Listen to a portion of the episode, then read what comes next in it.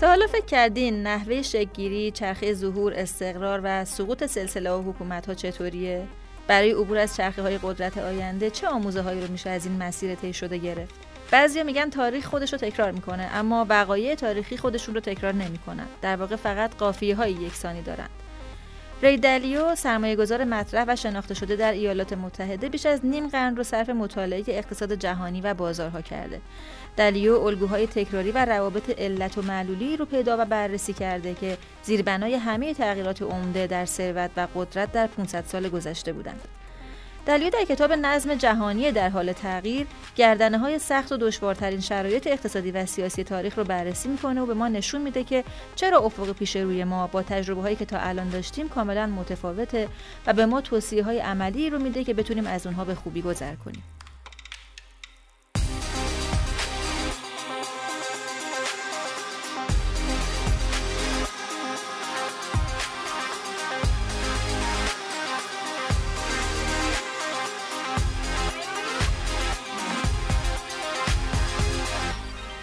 دوستان و همراهان عزیز فارکست، سلام. به اپیزود 14 فارکست کتاب خوش اومدید. فارکست کتاب پادکستیه که ما توی اون سعی می‌کنیم هر بار چکیده یکی از جدیدترین و بهترین کتاب‌های علمی در زمینه‌های مختلف مثل اقتصاد، مدیریت، فیزیک، فلسفه و خیلی از موضوعات دیگر رو براتون روایت کنیم. کتاب‌هایی رو که مرور می‌کنیم همشون جزو جدیدترین و معتبرترین کتاب‌های روز دنیا هستن و توی هر قسمت هم سعی کردیم از یک استاد دانشگاه، یک شخصیت علمی یا یک کارشناس با تجربه در حوزه مرتبط با موضوع همون کتاب دعوت کنیم تا ضمن روایت قصه اصلی کتاب برداشت‌ها و بهره‌هایی رو که کسب و کارها و جامعه امروز ما میتونن ازش بهره مند بشن رو برامون بازگو کنن. راوی این اپیزود از فارکست کتاب، علیرضا ساعدی، صاحب نظر اقتصادی هستند که در زمینه اقتصاد سیاسی بین‌الملل و تحولات تاریخی اقتصاد جهان مطالعات زیادی داشتند.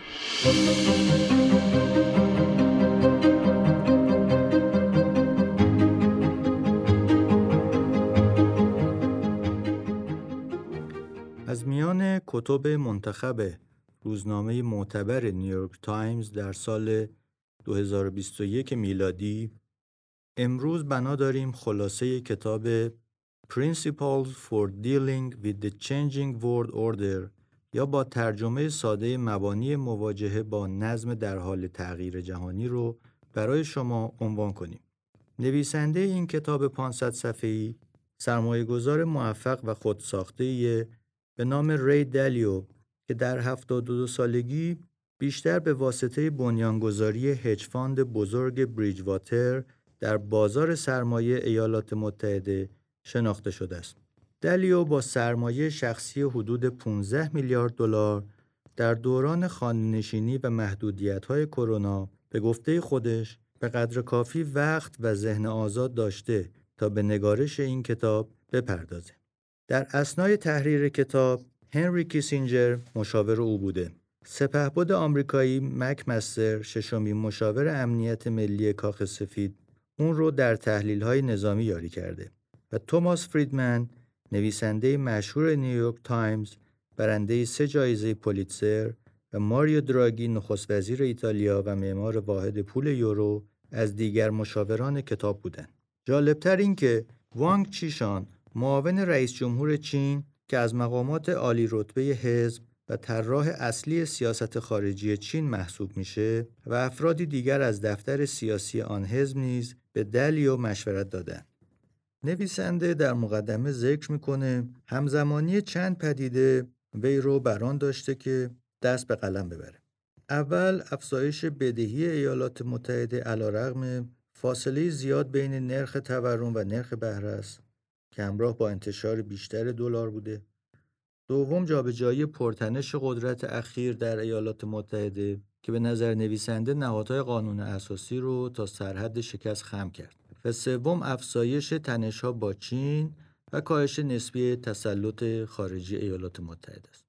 نگارنده که استاد پیشبینی و مواجهه با ریسک محسوب میشه، سعی کرده مجموعه قاعده‌مندی‌هایی رو شناسایی و تشریح کنه که توجه دولت ایالات متحده در وهله اول و سرمایه‌گذاران نهادی در وهله دوم به مخاطرات آتی جلب باشه و در تحقق این هدف هم به قدر کافی موفق بوده تا هنری کیسینجر در ستایش از کتاب نقل کنه که هشدارهای مطرح شده رو باید بسیار جدی تلقی کنیم.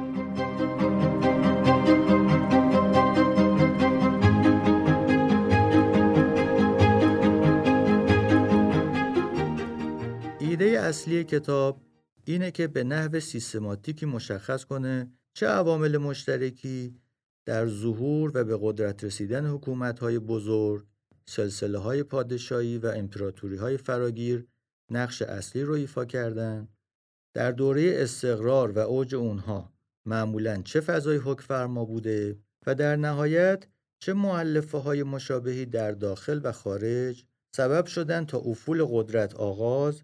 و دوران استیلا به پایان برسه. ری دالیو از سال 1600 میلادی تاریخ رو بیشتر با نگاه اقتصادی و مالی ورق زده، تلاش کرده سه مرحله ظهور، رونق و استقرار و زوال رو تحت مفهومی به نام بیگ سایکل یا چرخه عظما تبیین و معرفی کنه و البته دریچه دید وسیع‌تری رو بر تحولات بلند مدت برای خواننده ها باز کنه و به اصطلاح کتاب یک بیگ پیکچر رو به تصویر بکشه. کتاب در فصول متعدد خودش روند امپراتوری‌های هابسبورگ در اروپا، دوران دولت شهری ونیز، فلورانس و میلان، امپراتوری مقدس روم، بوربون‌ها در فرانسه، تودورها در انگلستان، روریکا یا همون رومانوف‌ها در روسیه رو به صورت گذرا مرور می‌کنه و البته با تمرکز ویژه‌ای بر ظهور و سقوط سه امپراتوری نسبتاً مدرن شامل هلند که پس از جنگ‌های 80 ساله در 1652 شکل می‌گیره و بعد از اون غلبه بریتانیای کبیر در سال 1800 و بعد از اون اوجگیری ایالات متحده پس از دو جنگ جهانی، مفهوم بیگ سایکل یا چرخه عظما رو با بهره‌گیری از مصادیق تاریخی تشریح می‌کنه. و البته در انتها به نشانه‌های از افول ایالات متحده مقارن با ظهور چین اشاره و هشدارهای خودش رو مطرح می‌کنه. ناگفته نمونه که جا به جا به جنگ‌ها و تحولات عمده از جمله جنگ‌های 30 ساله، انقلاب‌های صنعتی، انقلاب آمریکا، انقلاب فرانسه، جنگ‌های ناپلئونی، انقلاب روسیه نیز توجه کرده و از اونها شاهد و فکت میاره. باید بگم تمرکز نویسنده فقط شامل اروپا و آمریکا نیست و در برنامه پژوهشی کتاب سلسله پادشاهی‌ها و خاندان‌های مختلف چینی و به طور ویژه ظهور و سقوط سلسله مینگ رو هم بررسی کرده. سلسله‌ای که به قول پل کندی، مورخ مطرح بریتانیایی، در قرن 15 و 16 میلادی موفق شده بود پول کاغذی و نظام مالی پیچیده‌ای برپا کنه، واکسیناسیون عمومی برقرار و با یک ارتش میلیونی بزرگترین ناوگان دریایی جهان رو تجهیز کنه. ضمن اون که اراضی گسترده‌ای رو از طریق مکانیزم‌های پیشرفته و دقیق کانال‌های آبیاری به زیر کشف ببره. قابل توجهه که بدونیم پدیده چین معاصر یک اتفاق در دوره اخیر نیست، بلکه تا سال 1850 میلادی سلسله‌های مختلف چین با فراز و فرودهای تونسته بودند مستمراً به عنوان یکی از قدرت‌های جهانی مطرح باشند.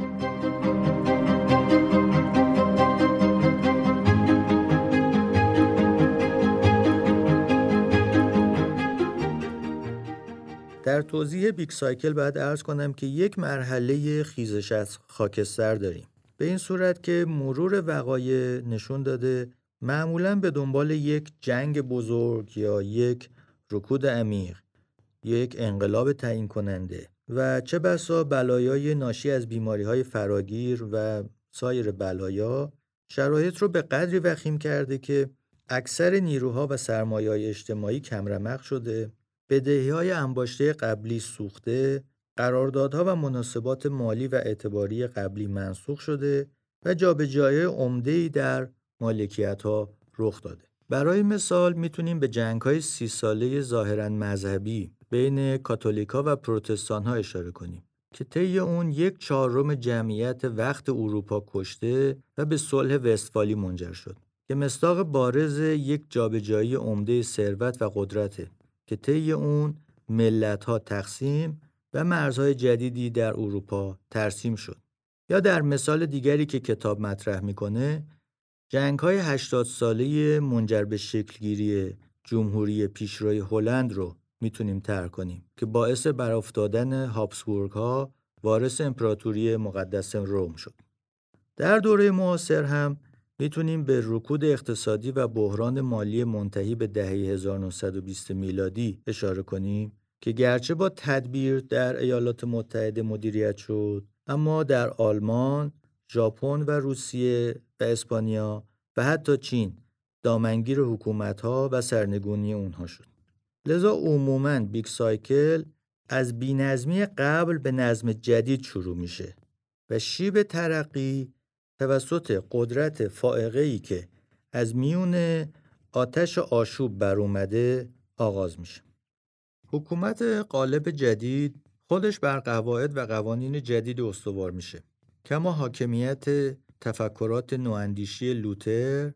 که در کشورهای پروتستان پس از جنگ‌های 30 ساله متجلی شد، یا اندیشه‌های جان لاک که پس از انقلاب بدون خونریزی موسوم به شکوهمند یا گلوریوس رولوشن در انگلستان رواج پیدا کرد. حالا در بدو شکلگیری اصطلاحاً امپراتوری، مردمان تحت سیطره برای کار، خلاقیت و رقابت بیشتر تجهیز میشن و بعد از دوره فقر و جنگ و نابودی که توضیح دادیم، تمامی توان خودشون رو به کار میگیرن تا به صلح و رفاه دست پیدا کنن. در این زمان به تدریج درآمدهای ناشی از تولید و نوآوری بر هزینه‌ها فزونی میگیره و پس‌اندازها تجمیع میشن.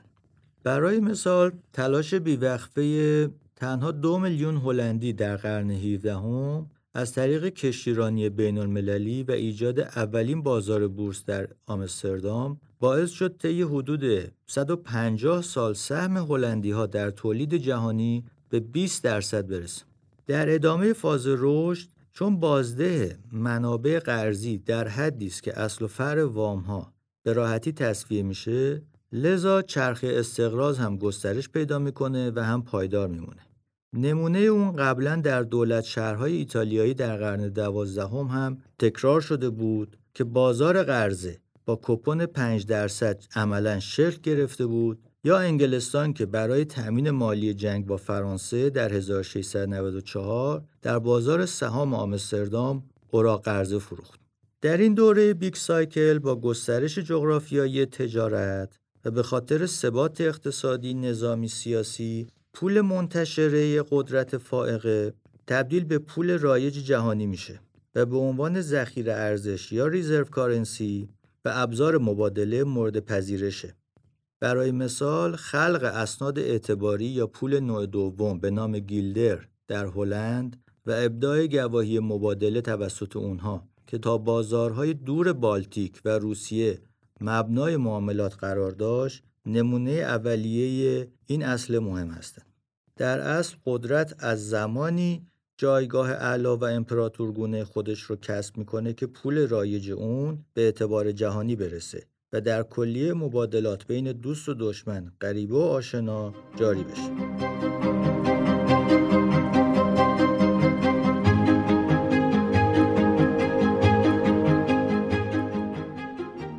با سپری شدن فاز قبلی در بیگ سایکل به اصطلاح کتاب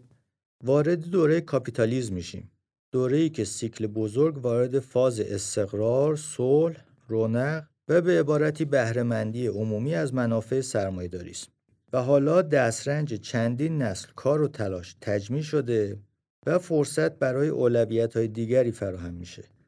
کما اینکه دوره رنسانس در اوج رونق اقتصادی دولت شهرهای ایتالیایی در شمال ایتالیا زاده شد و یا دوره‌های مشهور تاریخی مثل گیلدد ایج، بلا پارک یا دوره ویکتوریایی که معادل این فاز هستند. اگر بخوام به مثال‌های کتاب درباره کاپیتالیسم بیشتر بپردازم، باید به دوره استقرار جمهوری هلند اشاره کنم. دوره‌ای که سطح درآمد هلندی‌ها به 2 برابر درآمد سرانه اروپا رسید و سطح سواد هم به 2 برابر متوسط جهانی ارتقا پیدا کرد. دوره‌ای که کمپانی هند شرقی را ایجاد کردند به عنوان اولین شرکت بین‌المللی و سهامی عام در بورس آمستردام در سال 1600 و برای اولین بار از هر 50 تا هلندی بزرگسال 1 نفر صاحب سهام شد و پدیده‌هایی مثل هیئت مدیره، توزیع سود، معامله سهام و اینجور چیزها تحت قواعد جدیدی برای نخستین بار تعریف شدند. در این فاز از بیگ سایکل هزینه فرصت اتباع امپراتوری یا حکومت فائق افزایش پیدا میکنه، دستمزدها زیاد میشه و تمایل به سمت کار کمتر بیشتر میشه و اغلب اوقات فراغت برای تفکر و هنر صرف میشه. در تاریخ میخونیم که اساساً قطب صنعت کشتیسازی زمانی از هلند به بریتانیا منتقل شد که نیروی کار ارزانتر و البته پرتلاشتر بریتانیایی حاضر بود با بهره‌وری بیشتری کار کنه و همین هم سبب شد تا بعدها ناوگان بزرگ بریتانیای کبیر شکل بگیره. در دوره معاصر هم انتقال مراکز تولید از کشورهای ثروتمند به کشورهای در حال توسعه‌ای که دستمزد کمتر داشتند مثل چین و سایر آسیایی‌ها سبب شد که رقبای قدرتمندی به طور ناخواسته ظهور کنند. در این دوره از بیگ سایکل از اونجا که نسل‌های جدید دوره‌های مرارت، کمبود و کار سخت نسل قبل رو در فاز رشد رو به خاطر ندارند، اولویت‌ها و مطلوبیت‌های متفاوتی شکل می‌گیره، غافل از اینکه افزایش هزینه‌های رفاهی به تدریج از درآمدها پیشی خواهد گرفت و چون حفظ قدرت نظامی در رقابت با سایر نیروهای کوچکتر اما چالشگر نیازمند بوروکراسی بزرگ و صرف هزینه است، لذا اداره امور امپراتوری به تدریج دشوار میشه. در توضیح این مطلب میتونم به تنازع دائم هلندی‌ها با انگلیسی‌ها یا جنگ‌های ناپلئونی اشاره کنم که نهایتاً باعث سقوط بانک آمستردام شد، یا جنگ‌های مستمر هابسبورگ‌ها با عثمانی‌ها و فرانسوی‌ها که موجب زوال همون سلسله شد. و در چالش نیروهای کوچکتر هم میتونم به نظم و مدیریت نوین بیسمارک در آلمان در حال ترقی اشاره کنم که گرچه اقتصاد کوچکتری داشت اما درست در زمانی که امپراتوری بریتانیا در اوج بود قدرت اون رو به چالش کشید.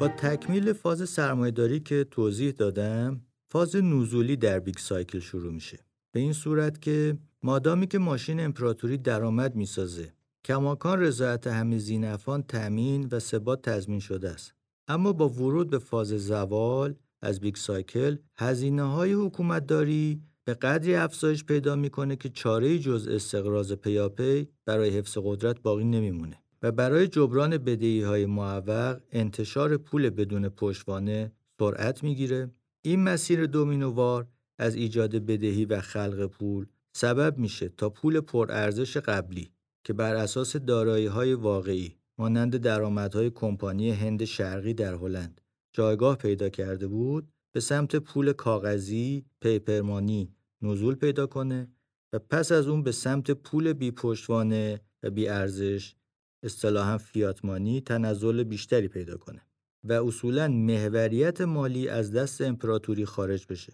برای مثال انقلاب صنعتی در انگلستان همزمان با اتحاد با جمهوری هلند مشهور به آلیانس به طور طبیعی باعث شد مرکزیت مالی به لندن که شرایط معتبرتر و قویتری داشت جابجا بشه.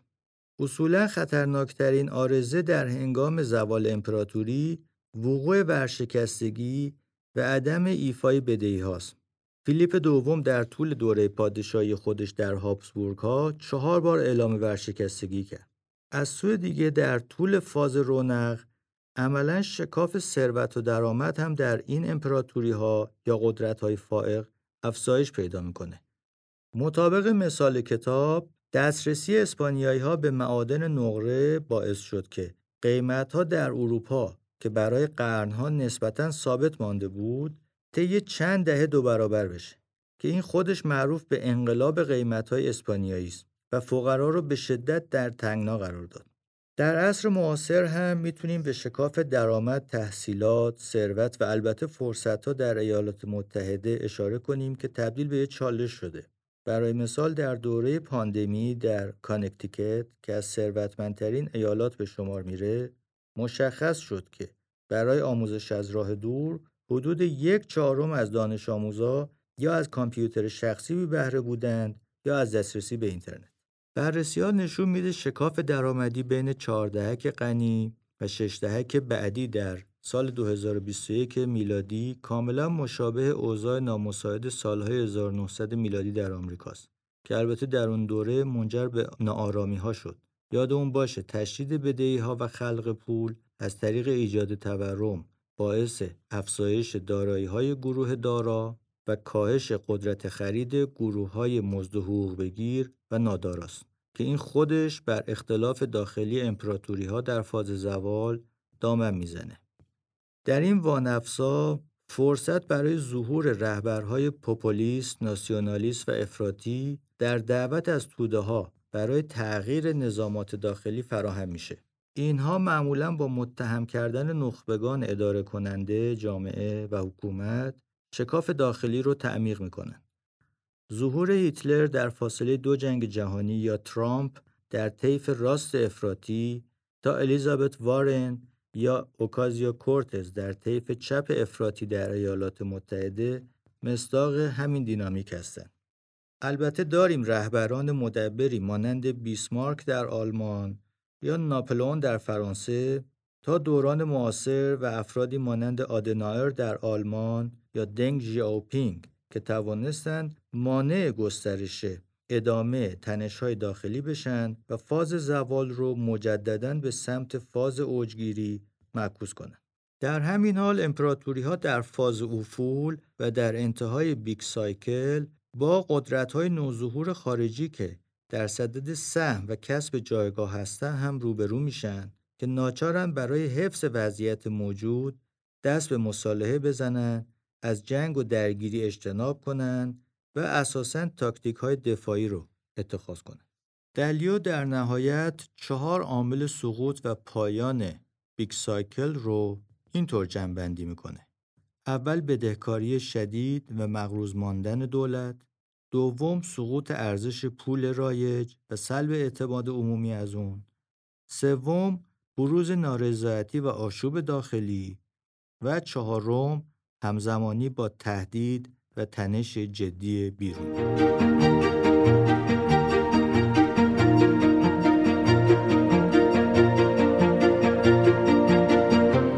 شاید بتونیم ادعا کنیم که مهمترین پیام کتاب لزوم توجه به اهمیت چرخه پول، اعتبار و بدهی است. ری دالیو به بدهی 28 تریلیون دلاری ایالات متحده که 16 تریلیون دلار اون امروز با نرخ بهره واقعی منفی روبروست اشاره میکنه و همزمانی اون با انتشار دلار و افزایش تورم که شرایط بسیار متزلزلی به نظر میرسه. امروز بیش از 50% دارایی بانک‌های مرکزی رو دلار یا دارایی مالی وابسته به دلار تشکیل داده و بخش عمده‌ای از سبد سرمایه‌گذاری صندوق‌های ثروت و نهادهای بزرگ مالی انباشته از دارایی‌های دلاری و در حالی که اقتصاد آمریکا اصطلاحاً در شرایط بد فایننس قرار گرفته، یعنی سهم مطالبات نسبت به دارایی واقعی در ستون دارایی‌های ترازنامه سنگین‌تر شده، هر شوک غیرمنتظره‌ای مانند کرونا یا بروز جنگ میتونه به سرعت نظام مالی اون کشور رو به واگرایی برسونه، اون هم در شرایطی که نگهداری بدهی با حاشیه سود منفی اساساً بدون توجیه شده است. کتاب ذکر میکنه که تأخیر در تعیین تکلیف بدهی به طور تاریخی چقدر خطرناک بوده، به طوری که به عنوان یک پدیده قدیمی جوامع باستانی هم متوجه اثر وخیم اون شده بودند، تا جایی که در تعالیم دینی جا باز کرده و طبق سنت کتاب عهد عتیق در هر 50 ساله یا در پایان 7 سیکل 7 ساله و در جشن جوبیلی مقرر بوده که همه اسرا و زندانیان آزاد بشن و از اون مهمتر بدهی‌های معوق بخشوده شه و طلبی باقی نمونه. نگاهی به تحولات پیشا مشروطه هم به اعتبار هر 4 مرحله سقوط که کتاب برمیشماره سهه میگذارن.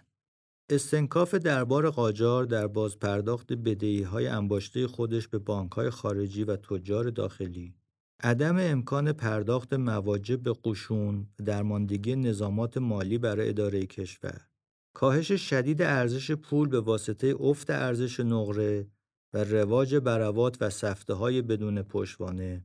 همزمان با تنش‌های واگرای داخلی در صفحات کشور که از سوی خوانین و مالکان بزرگ که از پرداخت بدهی و مالیات و حقوق مالکانه خودشون به دولت مرکزی سرباز می‌زدند و تشدید نارضایتی مردم و کسبه از نبود کالا و خدمات عمومی و در نهایت بالا گرفتن رقابت بریتانیا و روسیه به عنوان نیروهای بیرونی، همه مطابق با تئوری کتاب دالیو باز سقوط و پایان بیگ سایکل سلسله قاجار رو به خوبی توضیح میدن. در توضیح روش‌شناسی یا متدولوژی کتاب مختصراً باید اشاره کنم که کتاب از طریق یک گروه تحقیق حرفه‌ای که در صندوق بریجواتر مستقر بودن پشتیبانی شده. 11 امپراتوری مسلط، 20 کشور بزرگ طی 500 سال از عثمانی‌ها تا هلندی‌ها و اسپانیایی‌ها تا انگلیسی‌ها مطالعه شدند. 18 مؤلفه یا دترمیننت اقتصادی، اجتماعی، اقتصادی سیاسی در سطرهای یک ماتریس بزرگ چیده شدند و کیس‌های مختلفی از وقایع تاریخی بیگ سایکل در ستون‌های ماتریس قرار داده شدند و اثرات متناظر مؤلفه‌ها بر کیس‌ها و بالعکس در مدل استخراج شده.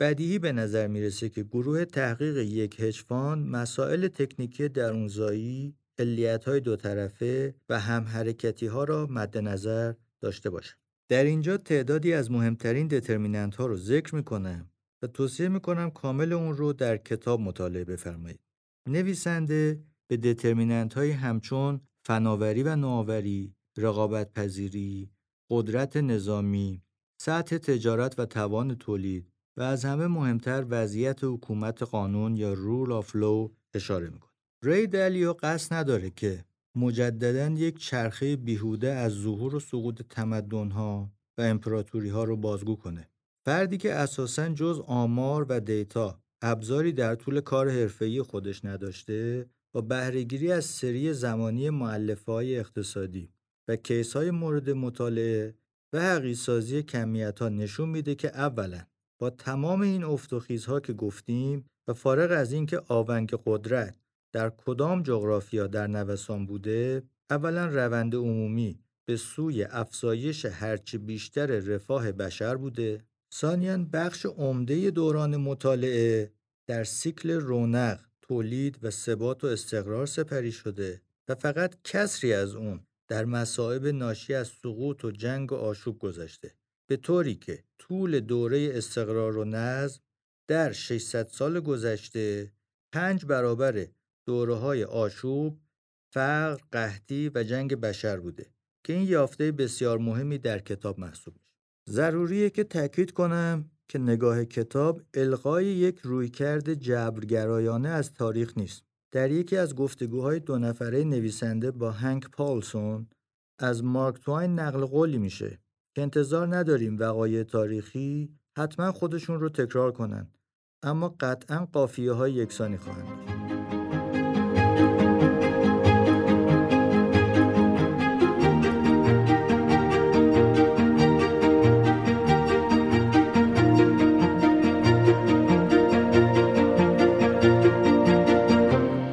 در بخش انتهایی کتاب به رقابت و مقابله چین و آمریکا در چارچوب چرخه عظما یا بیگ سایکل می‌پردازه.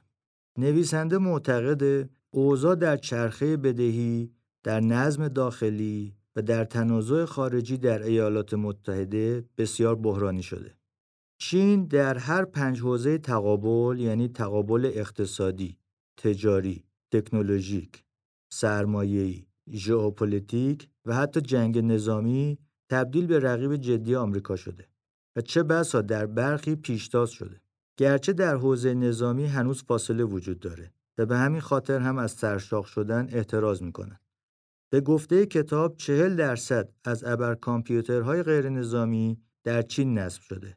و با توجه به تولید ذاتی بیگ دیتا در چین، اگر توان کوانتوم کامپیوتینگ یا همون رایانه‌های کوانتومی در چین به بهره برداری برسه، در این صورت نظام تصمیم گیری مبتنی بر هوش مصنوعی به سرعت در چین میتونه ارتقا پیدا کنه و ممکنه اونها رو خیلی خیلی جلوتر ببره. در این میان تایوان گرانیگاه تقابل بین دو قدرته اگر ایالات متحده از تایوان عقب نشینی کنه، به مثابه واگذاری سوئز به مصر توسط انگلیس و پایان امپراتوری بریتانیا تلقی میشه. در مقابل، دسترسی به وحدت سرزمینی برای چین ارزش فراتر از کشورگشایی داره که از اون به هیچ عنوان عقب نمی‌نشینه. برخی تحلیلگران معتقدند در حوزه پاسیفیک چین حتی توان برتری نظامی رو هم امروز داراست. از سوی دیگه اقمار اقتصادی هر دو قدرت هم در تردید به سر میبرند که به کدوم سو متمایل بشن. در حوزه اقتصادی، مالی و تجاری اونها متکی به چین هستند، در حالی که حفظ نظامات داخلی و امنیت ملی اونها در گروه اقتدار ایالات متحده است. به هر حال در آخر دلیو خوشبینی خودش رو به بهره‌وری و نوآوری انسان حفظ میکنه و معتقده که مسیر جدید تعاملی از میان این تنش‌ها ظهور خواهد کرد. اگر بخوایم از آموزه‌های کتاب درسی برای ایران بگیریم، باید به ابزار تحلیلی قدرتمندی که برای شبیه‌سازی و تبیین اوضاع معرفی کرده استناد کنیم. بر اساس دترمیننت‌ها یا مؤلفه‌های 18گانه‌ای که در اختیار خواننده قرار داده، میتونیم امروز جایگاه خودمون رو نسبت به بیگ سایکل تمدنی کشور طی 100 سال گذشته ارزیابی کنیم. اگر طبق کتاب به مسائل نگاه کنیم، بدهی‌های انباشته در اقتصاد ملی و انتشار و خلق مستمر پول در اقتصاد امروز ما یک خطر محسوب میشه. همچنین شکاف ثروت و درآمد در داخل در حال افزایش، در حالی که کشورهای رقیب در اطراف ما در حال پیشرفت و ترقی هستند. بنابر آموزه‌های کتاب، این تهدیدها باید تصمیم گیران و آگاهان داخلی رو به تأمل واداره. از همه مهمتر این که بدونیم در میانه رقابت ایالات متحده و چین برای حفظ استقلال کشور و اعتلای اقتصادی اون چه مسیر خطیری در پیش داریم. در انتها، با توجه به اینکه کتاب خیلی مفصله و مطالب متنوعی رو هم پوشش داده، مطالعه کامل اون رو به مورخین داخلی، محققین اقتصاد سیاسی، اقتصاددانان و دانشجویان اقتصادی و به ویژه دانشمندان علوم سیاسی پیشنهاد میکنم و معتقدم خلاصه فصلهایی از کتاب هم در این ظرفیت هست که مورد رجوع تصمیم گیران و سیاستگزاران کشور قرار بگیره تا در این دوران پرچالش راهکارهای واقع بینانه تری رو اتخاذ کنه.